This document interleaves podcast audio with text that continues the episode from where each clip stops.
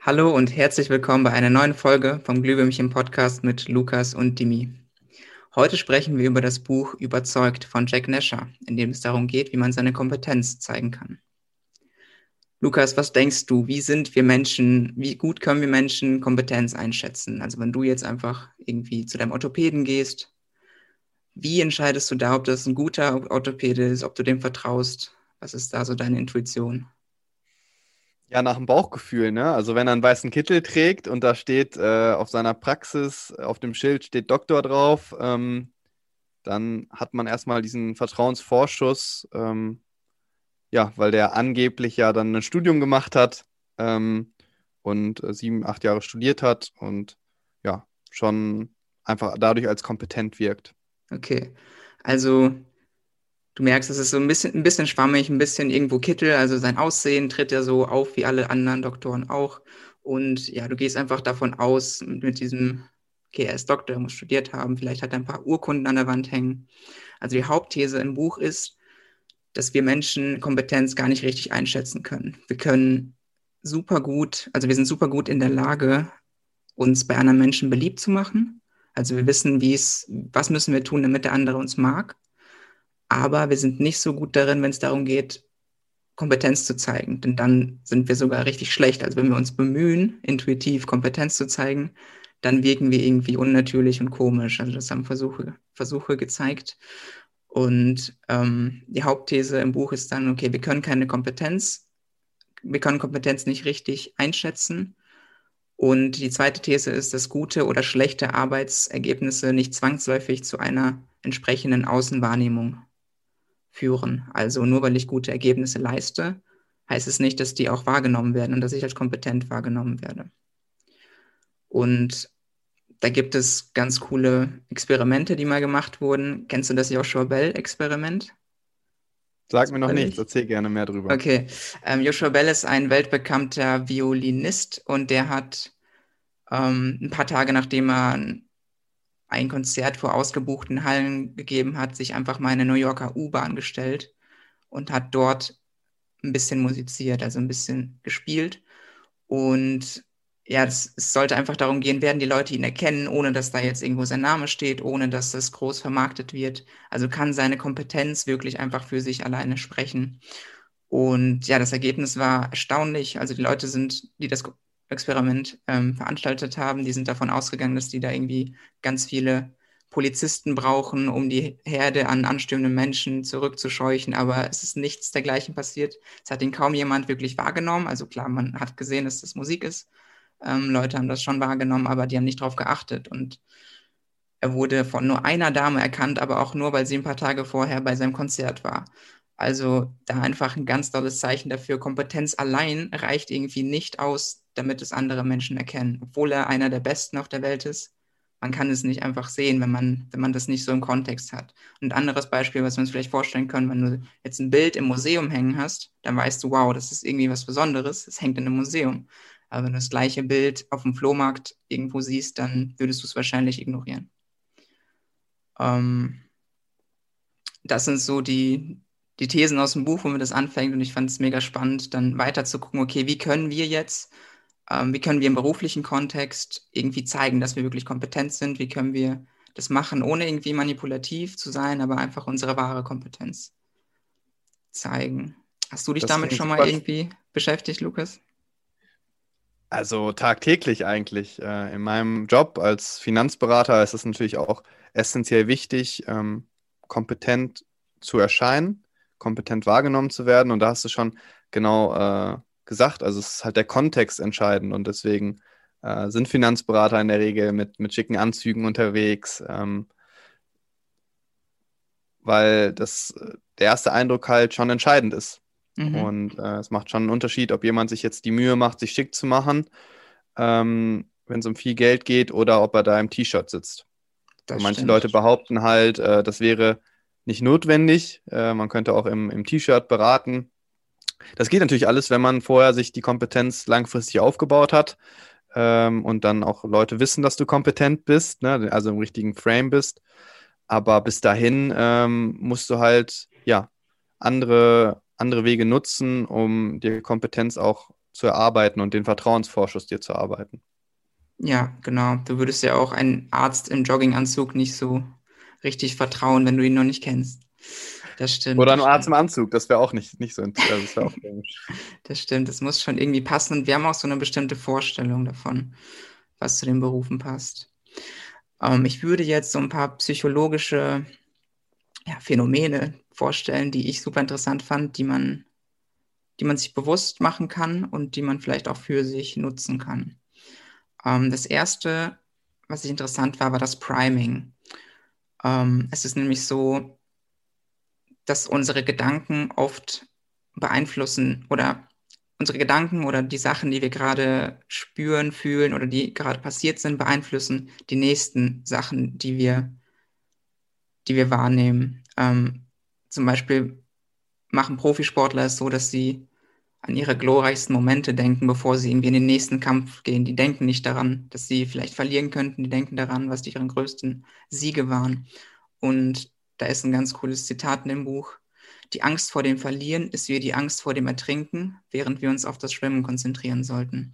Also Priming spielt eine ganz, ganz wichtige Rolle in unserem, ja, vor schwierigen Aufgaben, wie, wie, ähm, wie diese Profisportler dann antreten, aber hat auch einen anderen Effekt, denn wir Menschen interpretieren neue Inhalte basierend auf dem, wie wir uns gerade fühlen oder was kurz davor passiert ist.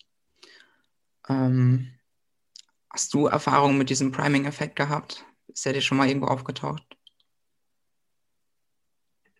Ja, Priming taucht relativ oft auch in, in, Verkaufsgesprächen auf oder so. Also, dass du eine bestimmte Situation ähm, bewusst herbeiführst. Ähm, und ja, es ist einfach unglaublich wertvoll, sich das auch bewusst zu machen, dass man da sich selber auch prime kann. Also man kann sich selber positiv beeinflussen mhm. ähm, und ja, sich versuchen, auf Dinge zu konzentrieren, die besonders gut geklappt haben ähm, und somit dann auch, ja, auch einfach mehr Spaß daran zu haben und auch mehr Risiken eingehen zu können. Wenn du dich halt immer auf die Dinge konzentrierst, die klappen, ähm, wirst du auch, glaube ich, langfristig äh, viel erfolgreicher. Mhm. Priming spielt bei den nächsten Sachen, die ich vorstelle, wieder eine wichtige Rolle. Ähm, der nächste Punkt wäre, das hat mich persönlich sehr, sehr erstaunt, beziehungsweise auch mein Verhalten dann geändert. Also ich glaube, das ist das Größte, was ich aus dem Buch mitnehme. Und zwar dieses Under Promise, Over Deliver oder zu Deutsch lieber nicht zu viel versprechen. Ähm, das ist so eine typische Sache, die, glaube ich, in Deutschland auch sehr weit verbreitet ist. Ähm, wenn man in die USA schaut, ist es vielleicht nicht so da verhalten sich die Menschen anders, aber ich glaube in Deutschland oder ich kann ich es nur über mich sagen, ich war eher so der Typ, der dann ja lieber nicht zu viel versprochen hat, lieber erstmal irgendwie vorsichtig ähm, neue Aufgaben angenommen, so ja, ich kann mal da reinschauen. Ähm, in, weiß ich nicht, in den meisten Fällen, ich glaube sogar in allen Fällen hat man dann was, was diese Aufgabe bewältigen können und was Gutes präsentiert. Aber meine Einstellung war dann, ich, ich bin erstmal vorsichtig und ähm, ist ja viel cooler, wenn, wenn ich sage, ich kann das vielleicht gar nicht so gut oder habe es noch nie gemacht ähm, und es dann klappt. Also dieser, dass diese, dieser Abstand zwischen ich kann das gar nicht und es hat richtig cool geklappt, dass es einfach eine riesen Auswirkung hat. Und leider ist es völlig falsch im beruflichen Kontext. Also wenn wir jetzt an die Ärzte denken, dann will niemand bei einem Arzt sitzen, der dir sagt, ja, du hast jetzt einen Kreuzbandriss und puh, eigentlich mache ich das nicht so oft. Also habe das schon mal gehört, aber so Kreuzbandrisse, das ist nicht so meine Spezialität und eigentlich macht mir das auch nicht so viel Spaß. Ähm, selbst wenn die Operation dann gut klappt, falls du dich dann da operieren lässt, hast du einfach kein gutes Gefühl dabei ähm, nach dieser Operation. Also im beruflichen Kontext möchten wir mit Profis zu tun haben. Wir möchten, dass unser Anliegen irgendwie seriös wahrgenommen wird und deswegen dieses lieber nicht zu viel versprechen führt ja, dadurch wird unsere Kompetenz eher gesenkt. Und Versuche haben sogar gezeigt, dass es viel besser ist, etwas Positives zu versprechen, wenn wir uns sicher sind, dass wir es schaffen, auch wenn es vielleicht gar nicht so gut klappt. Also es ist viel besser, zu viel zu versprechen und dann nicht so gut abzu, abzu, ähm, abzuliefern, statt etwas Schlechtes vorherzusagen und dann auch schlecht abzuliefern. Also obwohl man recht hatte, wird die Kompetenz schlechter wahrgenommen. Ähm, ja, das, das kann ich jetzt für mich super ändern, indem ich einfach selbstbewusst an neue Ange Aufgaben rangehe und ja, es klappt ja sowieso am Ende. Also man muss nur genug Zeit und Energie reinstecken und deswegen konnte ich das sehr gut umsetzen. Hast du Erfahrung damit, Lukas? Ja, also auch aus dem beruflichen Kontext. Ähm, das hast du schon sehr gut hergeleitet mit dem Arzt. Es ist natürlich super wichtig, und das unterschätzen die meisten Leute, dem anderen Vertrauen zu geben, dass das, was er tut, gut ist. Also wenn mhm. man zum Arzt geht, wie du es gesagt hast, ähm, dass der Arzt dir sagt, du wirst wieder gesund. Ja. Ne? Und vielleicht sind die Chancen nur 10%, aber der Arzt kann dir das auch so sagen, aber er sagt dir so, ganz ehrlich, ich glaube aber zu 100% dran, dass es trotzdem klappt.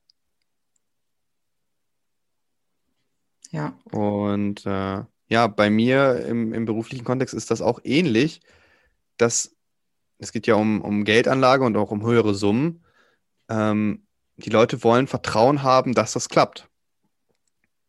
Die wollen keine komplizierten Rechnungen. Das willst du auch nicht vom Arzt. Irgendwelche Wahrscheinlichkeitsrechnungen oder so. Du willst einfach nur hören, du wirst wieder gesund, das klappt. Mhm.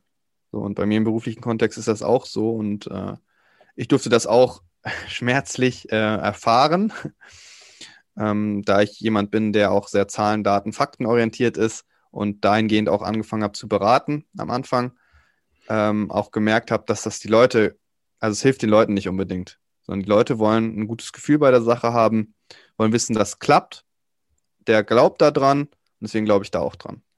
Mhm. Und äh, das dürfen wir, glaube ich, uns viel öfter reflektieren, auch im Privaten, ähm, dass so dieses Thema Selbstvertrauen ähm, ja un unglaublich wichtig ist. Das ist unbezahlbar eigentlich. Und das ist auch dann am Ende der, das, was uns dann wieder von irgendwelchen Maschinen oder so später unterscheiden wird. So wir schaffen es halt noch Emotionen besser rüberzubringen als jetzt irgendeine, irgendein Bot im Internet. Ja. Der nächste Punkt auf der Liste wäre der Confirmation Bias oder der Bestätigungsfehler. Hier ist ein cooles Zitat von Warren Buffett. Er sagt, das größte Talent des Menschen ist es, neue Informationen so zu interpretieren, dass seine bisherigen Überzeugungen nicht angetastet werden.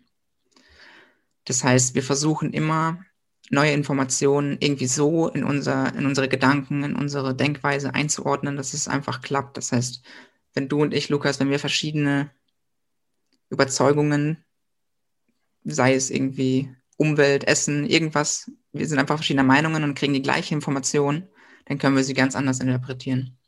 Oder werden sie auch ganz anders interpretieren. Und diesen Confirmation Bias kann man im beruflichen Kontext ganz cool für sich nutzen, ähm, wenn wir einfach selbstbewusst auftreten und wenn wir uns kompetent zeigen, dann werden die Leute auch Beweise dafür suchen. Also, hey, Lukas sagt, er ist richtig gut darin. Okay, warum ist er gut? Also ich werde immer gucken, okay, warum, warum macht er etwas gut und werde Beweise für deine, ähm, für deine Behauptung suchen.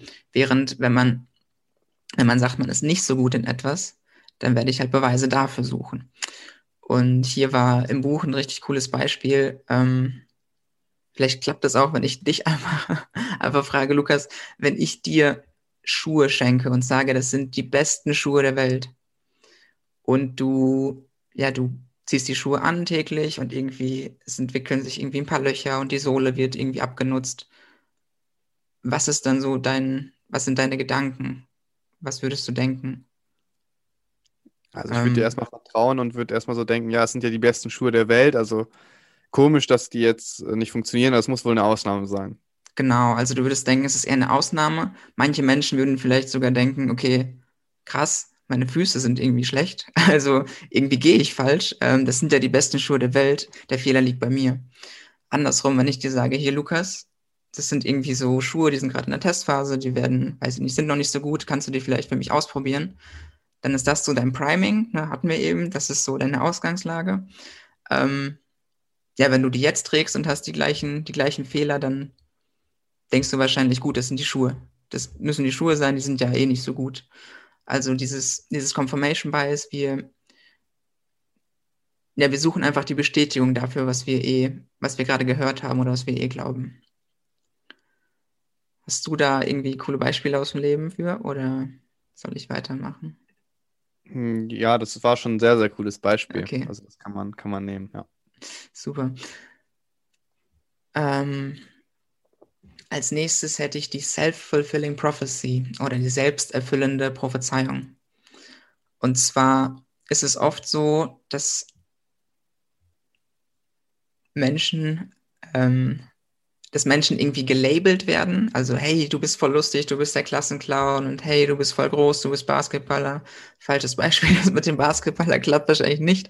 Aber mit dem Klassenclown ist das oft so, dass man sich in diese Rolle dann irgendwie, dass man da reinwächst oder sich einfach anpasst, weil das die Außenwelt dann von einem erwartet. Und diese selbsterfüllende Prophezeiung sagt aus, dass etwas geschieht, nur weil es jemand vorhergesagt hat. Und die kann man sich jetzt ähm, im Hinblick auf die Kompetenz zu Nutzen machen, weil sie in beide Richtungen funktioniert. Also wenn wir uns kompetent zeigen, dann werden wir auch als kompetent behalten, äh, behandelt und Menschen werden irgendwie, Menschen werden gucken, ähm, Menschen werden Beweise dafür suchen, dass wir kompetent sind und werden hohe Erwartungen an uns haben. Und dadurch, dass wir diese hohen Erwartungen, diesen hohen Erwartungen ausgesetzt sind, werden wir uns automatisch, äh, werden wir bessere Leistungen zeigen, um uns diesen Erwartungen anzupassen. Also das ist so ein ganz cooler Kreislauf. Es hat also den Vorteil, einfach kompetent aufzutreten, weil wir dann ein bisschen mehr Druck haben ähm, dann auch wirklich sehr gute Leistung zu liefern. Hast du dazu was zu sagen? Du kannst auch Nein sagen, wir schneiden das dann raus. also, das ist mega interessant, was du sagst, ähm, weil das auch viel damit zu tun hat, welche Ziele man sich im Leben setzt. Und äh, es ist grundsätzlich, glaube ich, hilfreich, wenn man große Ziele hat. Also da sollte man sich, glaube ich, eher mit Zielen nochmal beschäftigen, wenn man Angst hat, sich große Ziele zu setzen und die nicht zu erreichen. Ähm, weil es ist eigentlich nur hilfreich, wenn man ein geiles Ziel hat, worauf man sich freut, wo man wirklich vor Energie sprüht und jeden damit irgendwie, ja, infiziert, sage ich mal, dann äh, ist das natürlich super hilfreich und äh, deswegen auch wichtig zu kommunizieren mit anderen, was man im Leben will und was man vorhat. Mhm.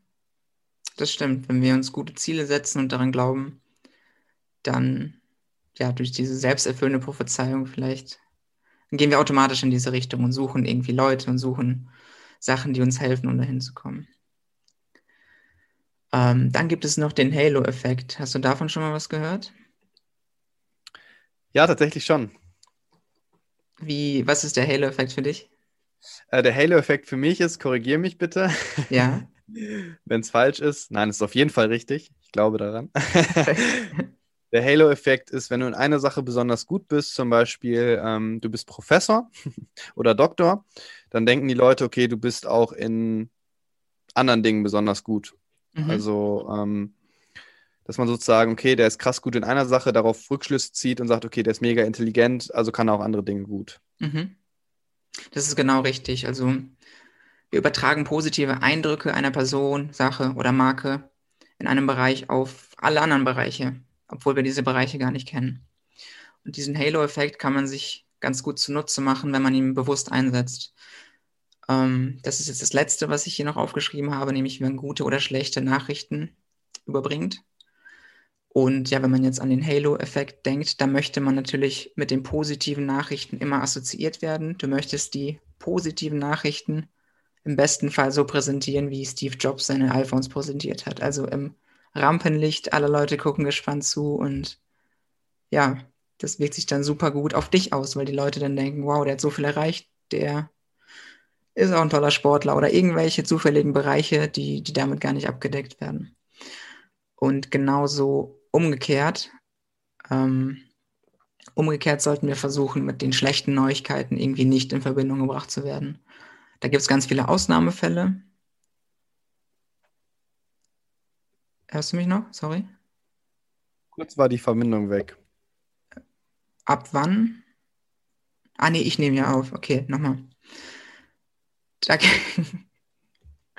da gibt es ganz viele Ausnahmefälle. Äh, da gibt es ein paar Ausnahmefälle, wie wenn es jetzt ein super schlimmes Ereignis ist, da muss der Firmenchef irgendwie da stehen und ähm, das zugeben. Aber genau, im, im normalen Alltag möchtest du irgendwie versuchen, ähm, nicht mit den schlechten Nachrichten assoziiert zu werden, weil obwohl es nur die schlechte Nachricht ist und du vielleicht gar nicht damit zu tun hast, gar nichts damit zu tun hast, wirst du dafür innerlich unbewusst verantwortlich gemacht. Und früher war das so, wenn die Boten, also als es noch keine keine E-Mails gab, ähm, wenn die Boten mit schlechten Nachrichten zurückkamen, dann wurden die Boten geköpft. Und ich glaube, der Bote kann da eigentlich nicht so viel für.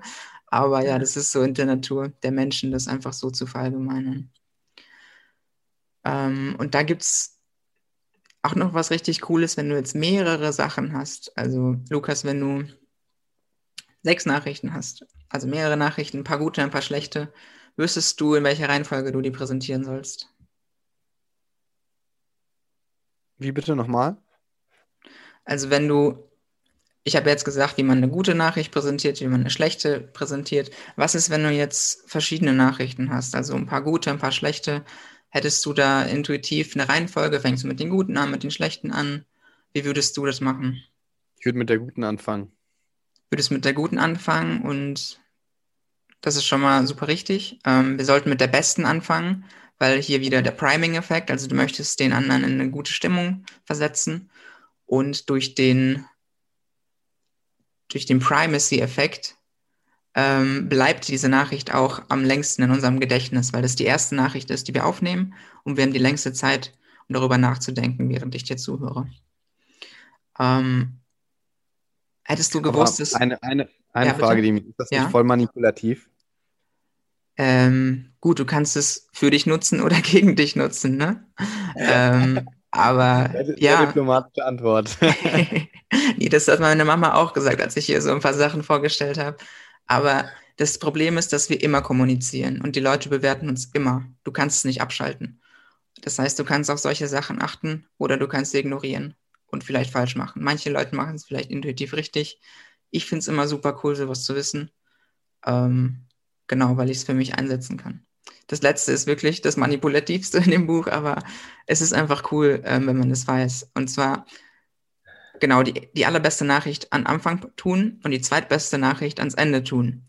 Weil, weil wir die letzte Information, die wir verarbeiten, äh, die bleibt auch noch mal am längsten im Gedächtnis, weil wir danach keine weiteren Informationen mehr aufnehmen.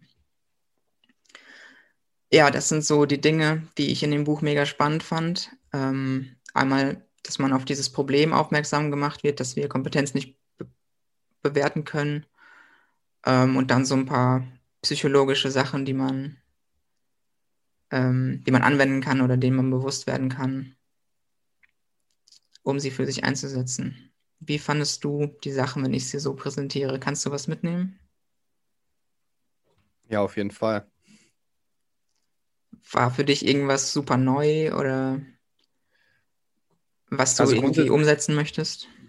Grundsätzlich ähm, beschäftige ich mich natürlich schon viel damit im Alltag, äh, einfach mhm. weil das Thema super präsent ist und auch im beruflichen Kontext sehr wichtig. Ähm, es entscheidet dann oft über, über Erfolg oder Misserfolg. Mir hat es jetzt geholfen, das nochmal bewusst werden zu lassen und auch nochmal mehr darauf zu achten, auch in welchem Kontext man steht oder in welchem Kontext man sich setzen möchte. Mhm. Ähm, und ich glaube, das ist sinnvoll für jeden, vor allen Dingen im beruflichen Kontext, sich zu überlegen, in welchem Kontext möchte ich eigentlich wahrgenommen werden oder in welchem Kontext möchte ich, möchte ich mich setzen. Und dann mit den äh, Tipps und Tricks, die du uns verraten hast, ähm, das auch aktiv dann bewusst herbeizufeuern oder zu, zu steuern. Genau. Mhm. Genau. Zum Thema manipulativ. Ähm, ja, wie gesagt, also äh, Kommunikation ist immer manipulativ tatsächlich, äh, wie du es auch gesagt hast. Also es es geht immer in Kommunikation um Beeinflussung oder um Informationenaustausch. Ähm, es gibt immer einen Sender und Empfänger und der, der Sender möchte eigentlich immer, dass der Empfänger so versteht, wie du es, wie man es senden möchte. So, und äh, da gibt es mhm. aber oft einige Schwierigkeiten und deswegen, ja, alles, was der Kommunikation hilft und wichtig ist halt, dass das Ergebnis positiv ist. Also wenn man irgendwie das beste Interesse des anderen hat, ähm, dann sollte man immer alles dafür tun, um die zwischenmenschlichen Beziehungen zu verbessern. Das war. Und wenn du jetzt mal. Genau. Ähm, ja, das war ein sehr schönes Schlusswort. Also, wenn man das beste Interesse des anderen im Vordergrund hat, dann darf man doch auch ein bisschen manipulativ sein. Das klingt so falsch. Das klingt echt falsch. Was ist eure Meinung? Genau. Ähm, ja, habt ihr da Erfahrung mit? Habt ihr, seid ihr dafür oder dagegen, dass man sowas anwendet? Fandet ihr das interessant? Lasst gerne Kommentare da und wir sehen uns dann das nächste Mal bei einer neuen Folge.